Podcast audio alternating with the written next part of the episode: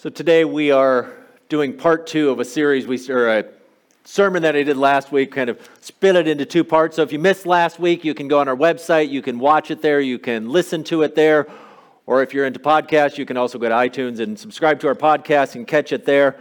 But we've been looking at this idea of what it looks like to share our faith and what it looks like to on someone to be on the path to faith. We're finishing up a series on the Gospel of John which we call the Abide and Go, this picture of what it looks like to live in connection with Jesus and then to share that. And so last week and this week, we're talking a lot more focusing on some just really practical ideas of how do we share our faith with other people? What does it look like to tell other people and invite other people into this incredible good news? And so we read these two passages, we read them last week, and they kind of connect these stories.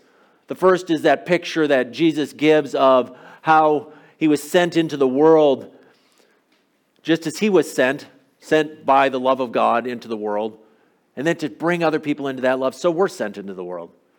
And then this parable that Jesus tells of the seed, where a farmer goes out and plants a seed, but he doesn't really know how it grows. And I can sympathize with the farmer because I don't have any idea how things grow either. Just like you put a seed in the ground, all of a sudden it's there, right? It grows up over time. And so it's this picture of even what faith looks like. And so a lot of what I'm sharing here really last week and this week comes from two sources. One is a book called I Once Was Lost by uh, Don Everts and Doug Schaupp. And then the other is from InterVarsity. Doug and Don both work for InterVarsity, but a lot of things. And so what they did was they looked at how people come to faith, particularly people in younger generations, so what we often refer to as Gen Z, and how people come to faith in this path. And they discerned that there were kind of five phases that people typically go through these five different thresholds they call them because there's these points where like a threshold of a door where people step over into this new phase of faith. And so they looked at these and they evaluated them. They said these are kind of the basic steps. Does everybody follow the exact same path? No. But just as in the parable where there's this mystery to it because every person's journey to faith is a little bit of mystery. And that was at the end of it. You heard like the farmer knows and like at the end he's like it grows, but he doesn't know how. And so there's a mysterious, but there's also an organic process to it. When a seed grows and it grows up a little bit and then it gets a little bigger, it doesn't go from seed to fruit. There are phases to it, there are steps that go along. And in the same way, the journey to faith kind of follows these discernible kind of things that are going on. And so, realistically, what I did last week and this week probably could be broken into five sessions of about an hour each. And so we're kind of condensing that down. And as you leave here, if you're thinking, well, this was a whole lot of information to take, by the sound booth, there's a little box there, and it's got sheets that summarize these five thresholds of faith. And just quick summaries of it. It's helpful to take notes. Some of you, it's helpful to take something written home. I didn't want you to have it here because otherwise you look ahead and have two minutes into the sermon, you're done. It's like, I know what he's going to say. so we're holding it back. It's in the back there. Um, so there's this picture of that. And so I want to just briefly highlight what we did last week and then get into these last three thresholds of faith and what this looks like. Because again, purpose of this is saying we have been sent by Jesus into the world to share the good news with people. With our friends, our relatives, our acquaintances, our neighbors, our coworkers, our classmates, and to say, how can we share this love of God? How can we help them along this journey? It's not about arguing someone into the kingdom. It's not about convincing someone, but recognizing in some sense how we can be maybe a tour guide or maybe a helper along the way. And so part of it's looking so how can we help them take that next step of what it looks like? So last week we talked about one of the thresholds was from distrust to trust. And so one of the first things people need to know when they're dealing with a Christian is that they can trust you. And unfortunately, a lot of people don't have a very high opinion of Christians. And so, one of the things that we do is like Jesus, and it says in the Gospel of John that Jesus moved into the neighborhood, he pitched his tent, he tabernacled among us. So, part of it is just to be with people and then to find ways to respond to them in kingdom ways. The second thing we talked about last week was this indifferent to curious. So, after someone begins to trust you, then they move to this stage of curious where they're starting to ask questions. First, they're indifferent. They're like, I don't care. Now they're moving to a state of curious. And here, the value of asking questions. You know, asking questions of people and kind of getting them, because as you ask questions, you invite them also to be curious. And so then the next three phases are, or thresholds are closed to open, wandering to seeking, ambivalent to following. So the first one is closed to open. So someone has gone from starting to trust you, then they're curious. But the next thing, and this is probably the hardest of the phases from going from closed to open. Being closed off to the faith to being open to the idea of it. And one of the reasons it's the hardest is because it's the one that probably involves some of the most significant change. And as we know, change is hard. Change is hard. And this change is particularly hard because when you are inviting someone into the life of following Jesus, there's a whole lot of change that needs to take place. They need to, someone who follows Jesus has to reorient their whole life. They have to reorient what sometimes people call a worldview, how they see the world. There's a story in the Gospel of Mark where this rich young man comes to Jesus. He says, Well, I want to follow you. And Jesus says, Well, what have you done? And he says, Well, I followed all the commands and I do all these things. And Jesus says, Well, good. He says, Now I want you to do one more thing. I want you to sell all that you have and give it to the poor and come follow me. And the young man says, uh, Let me think about that. Because why? Because Jesus, when we're invited to follow Jesus, it's not just a add on to the rest of our life. It's not just an extracurricular activity. It's not just something that's a hobby on the side. Following Jesus involves a complete change in our life. It involves a complete dedication to Jesus. It involves changing the way we see the world and how we act in the world. So we have to realize that to get someone from that closed to open to consider this, they have to change everything about the way they see the world. And so, one of the things we need to do is be patient in this phase because this is one of the hardest. And one of the things we recognize is that we do this in different ways. And so, that's why I said it's organic. It'd be nice. Sometimes I always want to go, and I've been to, I don't know, half dozen different conferences on evangelism. I've been through workshops. I've read numerous books on it. And I keep looking for, like, what's the secret? What's the one thing I've got to do? Well, there's no one thing. And there's no one thing because each and every person is different. For each and every one of you who's made that decision to follow Jesus, it looked a little bit different. And what nudged you and made you change was a little bit different. Even considering Jesus, so in the Gospel of John, chapters 3, 4, and 5, Jesus encounters three different people Nicodemus in chapter 3, this woman at the well in chapter 4, and then this paralytic man by the pool in chapter 5. And he invites them all to change. He deals with them very differently. So, just quick reminder so, Nicodemus is this religious leader. He comes to Jesus and he starts asking him questions. And Jesus, at one point, is kind of like, Seriously? You're a teacher of the faith and you don't get this? And so sometimes that's what we need to do with people to move them from closed to open is we need to be willing to kind of poke them a little bit. And to say, well, so let me get this straight. You underst- you have an idea of how life works. You have a way to see the world you have a way that you're walking through the world. Well, let me ask you, how's that working for you? Because that may be the question we need to ask someone to push them a little bit. Say, well, is the way you're living right now really working for you? That may not be the right question for everybody, but sometimes we need to be willing to be a little bit antagonistic, a little bit abrasive.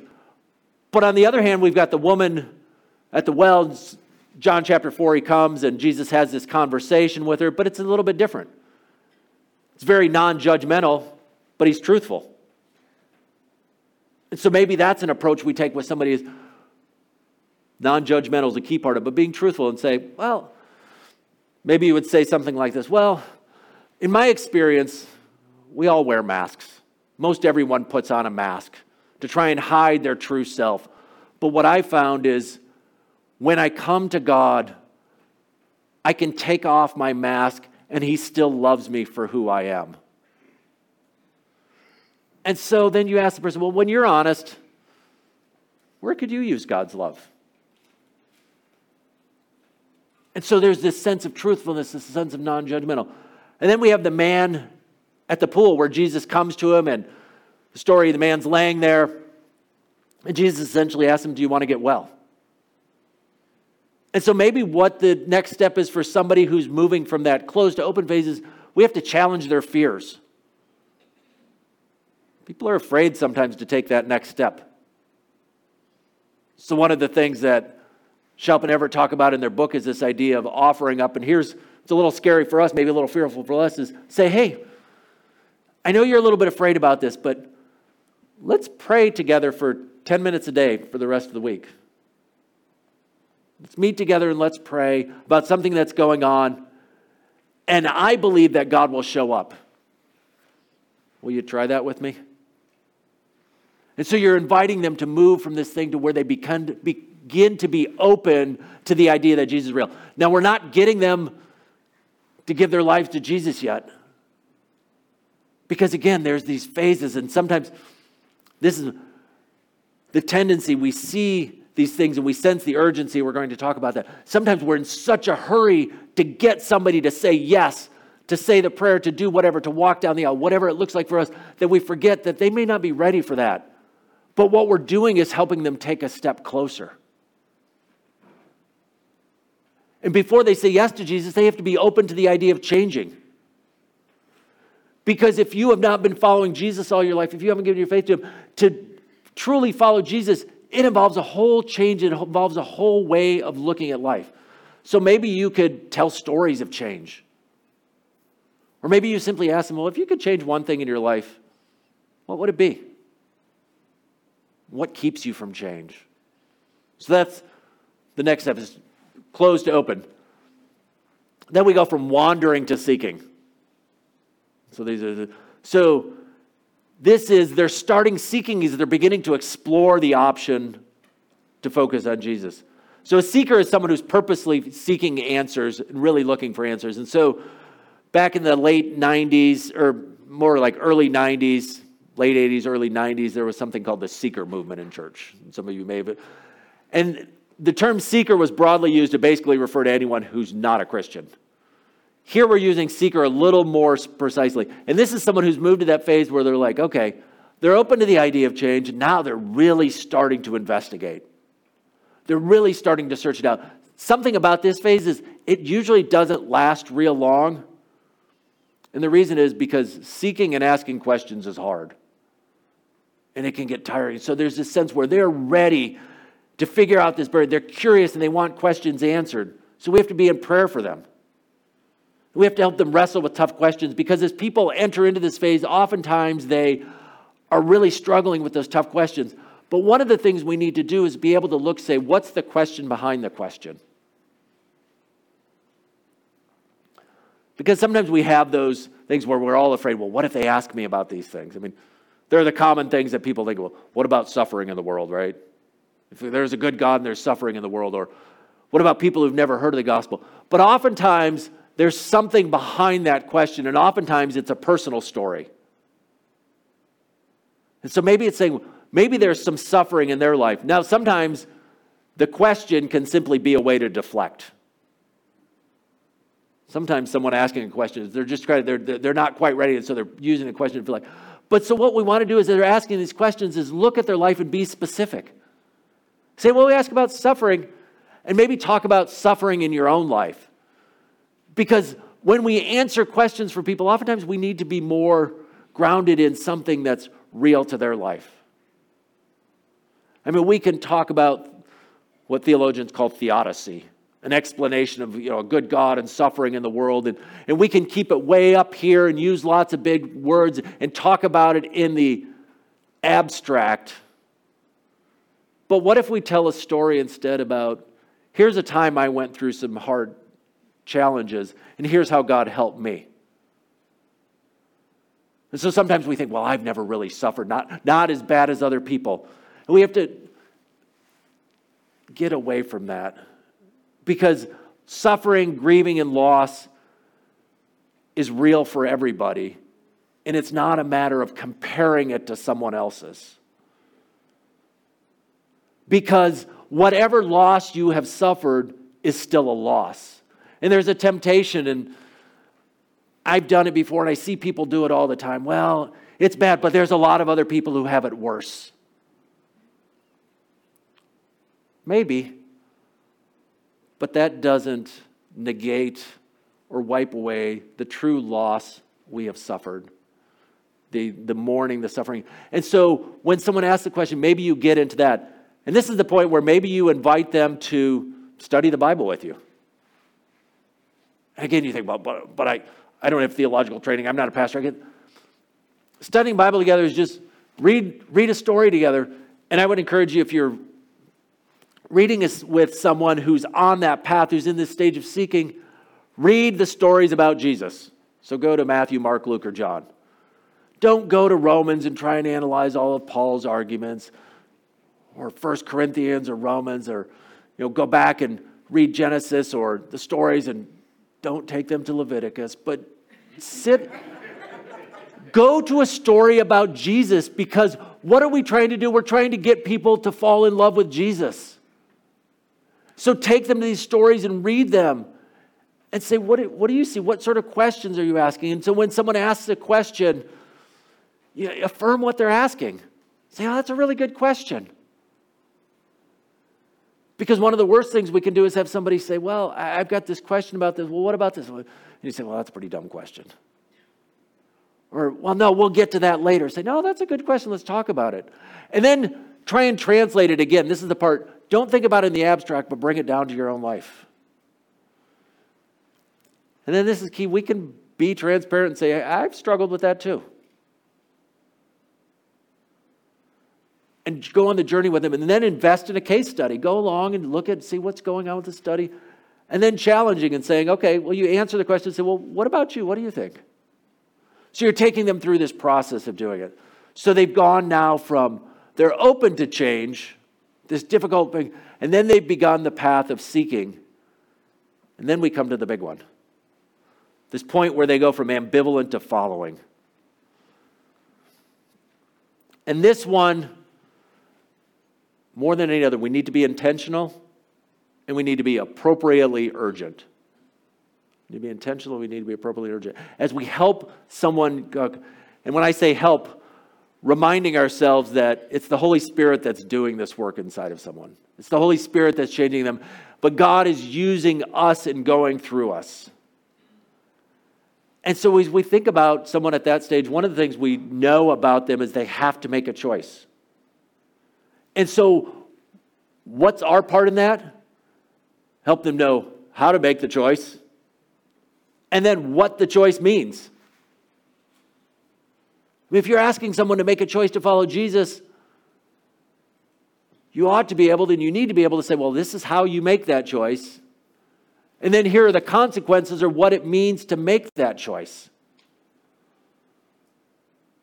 So, to prepare ourselves one of the first things we do is be in prayer. And this is why, when we've used the acronym BLESS before, begin with prayer. In back in the covenant, the covenants had numerous kind of evangelism programs over the year, bringing my world to Christ. But, but they all start with that place of prayer. You're praying for yourself because you need God's help to do it. You're praying for the other person. So we're beginning with prayer. And then something you might want to do is practice with somebody. I mean, we do it in everything else. Our worship team comes up here on Sunday morning. A little hint they've sung that song before. They've been here on Tuesday night for an hour, hour and a half practicing, and then they come on Sunday morning and they practice again. So when it comes time to sing, they can do that people who play sports. They don't just walk out in the field and say, Well, I'm gonna, I think I'm going to play baseball today. They practiced. Your doctor hopefully has practiced. when you go to the surgery, he's like, Hey, I've never done this before, but I'm to give it a whirl, see how it goes. So, what we might want to do is practice helping someone know how to follow Jesus. If you're going to practice, though, don't practice with somebody who's never followed Jesus, practice with somebody who has. Sit down with a friend, sit down with somebody in your Bible study group, somebody say, Hey, I really want to help people know what it looks like to follow Jesus. Could I practice on you? And then practice helping someone know what it looks like to follow Jesus, how to make that decision and what it looks like. And then be open when the other person says, Well, that was okay, but I lost you two and a half hours ago. Or could you make that a little bit more clear? Or, or they, maybe they say, That was a really good story, that was helpful. So practice with somebody. Read through the Bible, again, go to the Gospels and read some of these passages about lostness and about salvation. I mean, even some of those ones we may not think of, Jesus tells these simple parables. One parable is a man who goes out into a field and he's digging in the field and he finds a treasure. What does he do? He goes back and he sells everything he has so he can buy the field. That's a parable about what it looks like to follow Jesus. And you tell this story because maybe that's part of how you're sharing with somebody what it means to follow Jesus is to give everything up. It's also a picture of this is how valuable Jesus is that you will give everything up to follow him. So, some of it is be appropriately urgent. Some conversation starters, some suggestions you might want to learn is simply say, You seem interested. Can we talk? Or maybe like, Hey, I'd like to tell you my story of how I began to follow Jesus. Would you be willing to listen to that? Or if you want to get into the more bold question, you might say something like, Well, is there anything standing in the way of you following Jesus? Or maybe the question, and you could almost use this at any of those thresholds, is what's keeping you from taking the next step? Because sometimes people just need to be pushed like, okay, well, you've heard me talk about Jesus. We've talked about it. You've heard all the stories. We've answered your questions. So, what's holding you back? Because then what you can do is you can begin to look at that part of the story and say, okay, I mean, when they answer and say, well, this is, this is the thing that's holding me back, now you know where to focus. Now you know what you begin to talk about. And so maybe that question is simply like, well, what's holding you back? Because sometimes people just need that little nudge, that little person. And maybe the question is, would you like to make that decision now? And so as we get ready to tell the story, one of the things we want to do is we want to be clear, but not oversimplify. And that's hard, isn't it? We want people to understand the story of Jesus, but we don't want to oversimplify what it is either. We don't want to say, well, simply like, well, you follow Jesus and God gives you a little barcode, so when you get to heaven, you get scanned and you're good and you're in. You know, like, or it's not like, well, there's a good place and there's a bad place. Follow Jesus, go to the good place, don't you go to the bad place. That's part of the story, but it's not all of the story. And so we need to summarize what Jesus is all about. And we need to find different ways to tell the story. Probably the hardest thing for many Christians is we're Christians. And by that I mean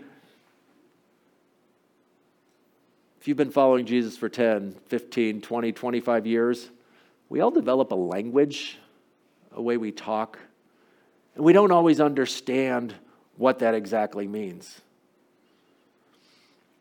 So, a number of years ago, when we lived in Sheboygan, um, a couple of my kids went to a Bible study or a vacation Bible school at another church.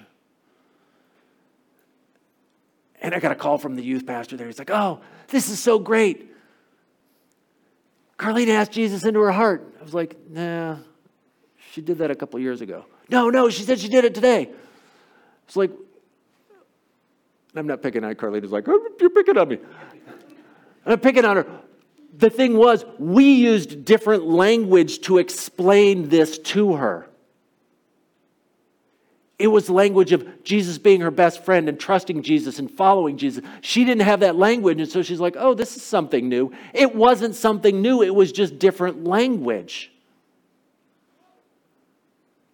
And so sometimes it's for us, it's finding the right language for somebody. And sometimes you talk to somebody and find that language. But again, that language, ask Jesus into your heart. What, I don't know what that means. Or like, do you want to be washed in the blood? People like, nope, no thanks. Because there's a fountain flowing and it's deep and what? No. Do you want to be justified, sanctified? No. And so it's finding, again, that Christian language, but it's also recognizing that language that fits with different individuals and finding there's different ways to tell the story. There's different ways to tell this story. And so I've grown, I'm, like I said, I've been to numerous evangelism workshops, and someone will give you seven different ways to share the gospel. What I would encourage you to do is learn a couple different ways to do it. Some of you might be familiar with like the Romans Road, you know, these four verses from Romans or the ABCs or different metaphors you can use. A popular one was the bridge one. There, there's lots of different ones, but there's other newer ones. Uh, James Choung, who works with university, talks about the real story. And he's got this great thing with these four circles, and we're not going to take the time to go through but that's another, I think, a, a better way, a way I like to share the story of Jesus. But find different ways to share the story of Jesus and what it looks like. And make sure you're incorporating all of that. How do you make the decision and what's the consequences of it? And what does it look like to follow Jesus? Again, this is that point where if we were doing multiple sessions of doing this, we could walk through some of those and think about here's different ways to explain what it means to follow Jesus. So, like I said, I often use that picture that James Choung and basically his picture of this story is these four stories of saying the world, inviting someone to say, Do you ever look around the world and say something's not right?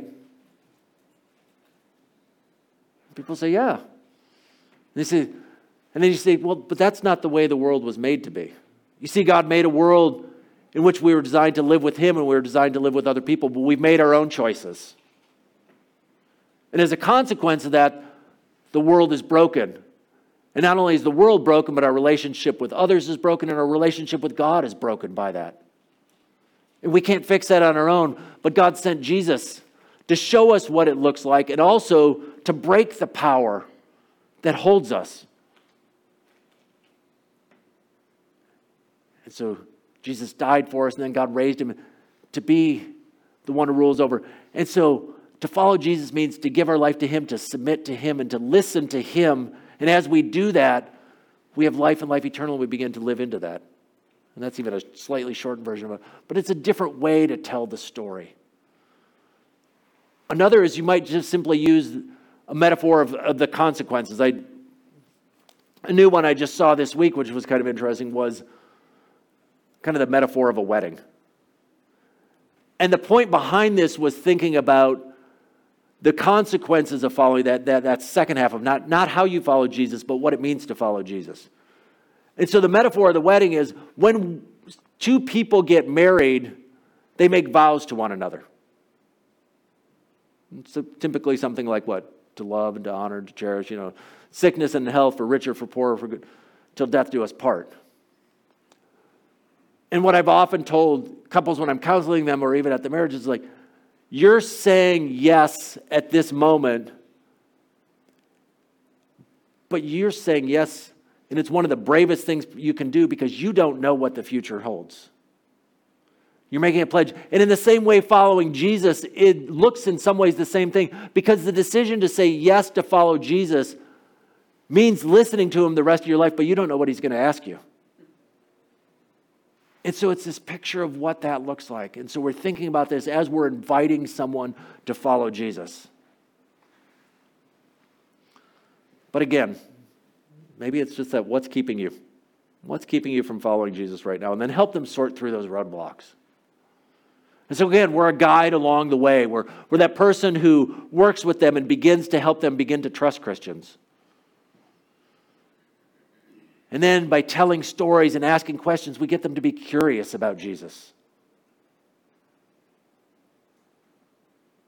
And then as we continue to pray and as we continue to share these stories with them, we help them to become open to the idea of change.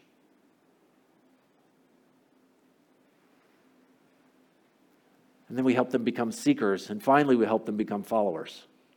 And so there's this process that people are following along, and God has invited us to be a process, a part of it.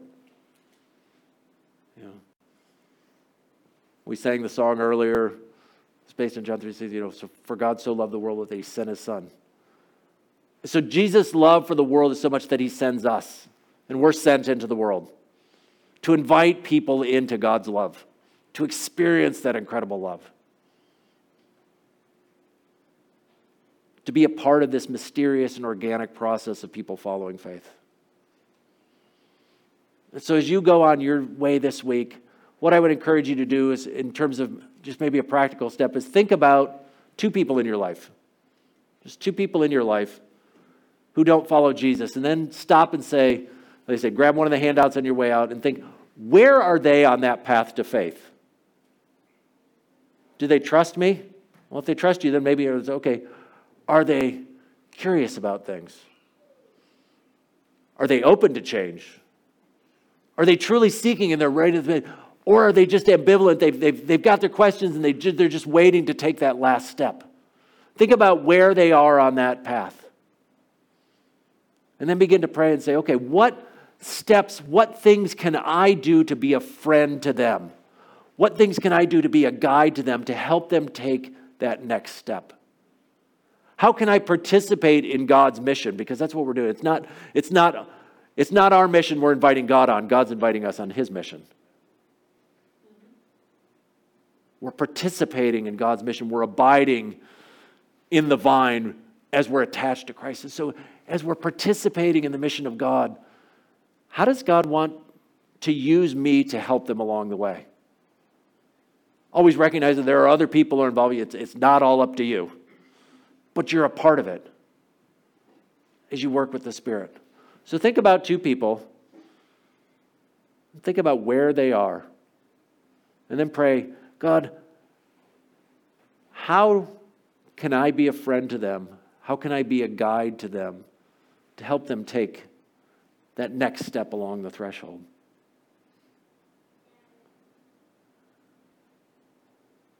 And over time, as we do that, we'll see more and more people enter into the kingdom. And I just think of the story that Jesus told in Luke chapter 15 of the, the lost, these parables of lostness a, a lost sheep, a lost coin, and lost sons. And one of the great things I remember years ago, I heard uh, Bill Hybels at Willow Creek preach a sermon. He was talking about this and this great picture of those stories. Remember, there's a shepherd has a hundred sheep and he loses one and he goes off and he finds it. And he comes back and the picture is of this man carrying it and he gathers all his friends and he celebrates it. But then at the end of each one of the, and then the woman who loses a coin and she furiously sweeps her house and she finds that lost coin and she calls all her friends together and she celebrates.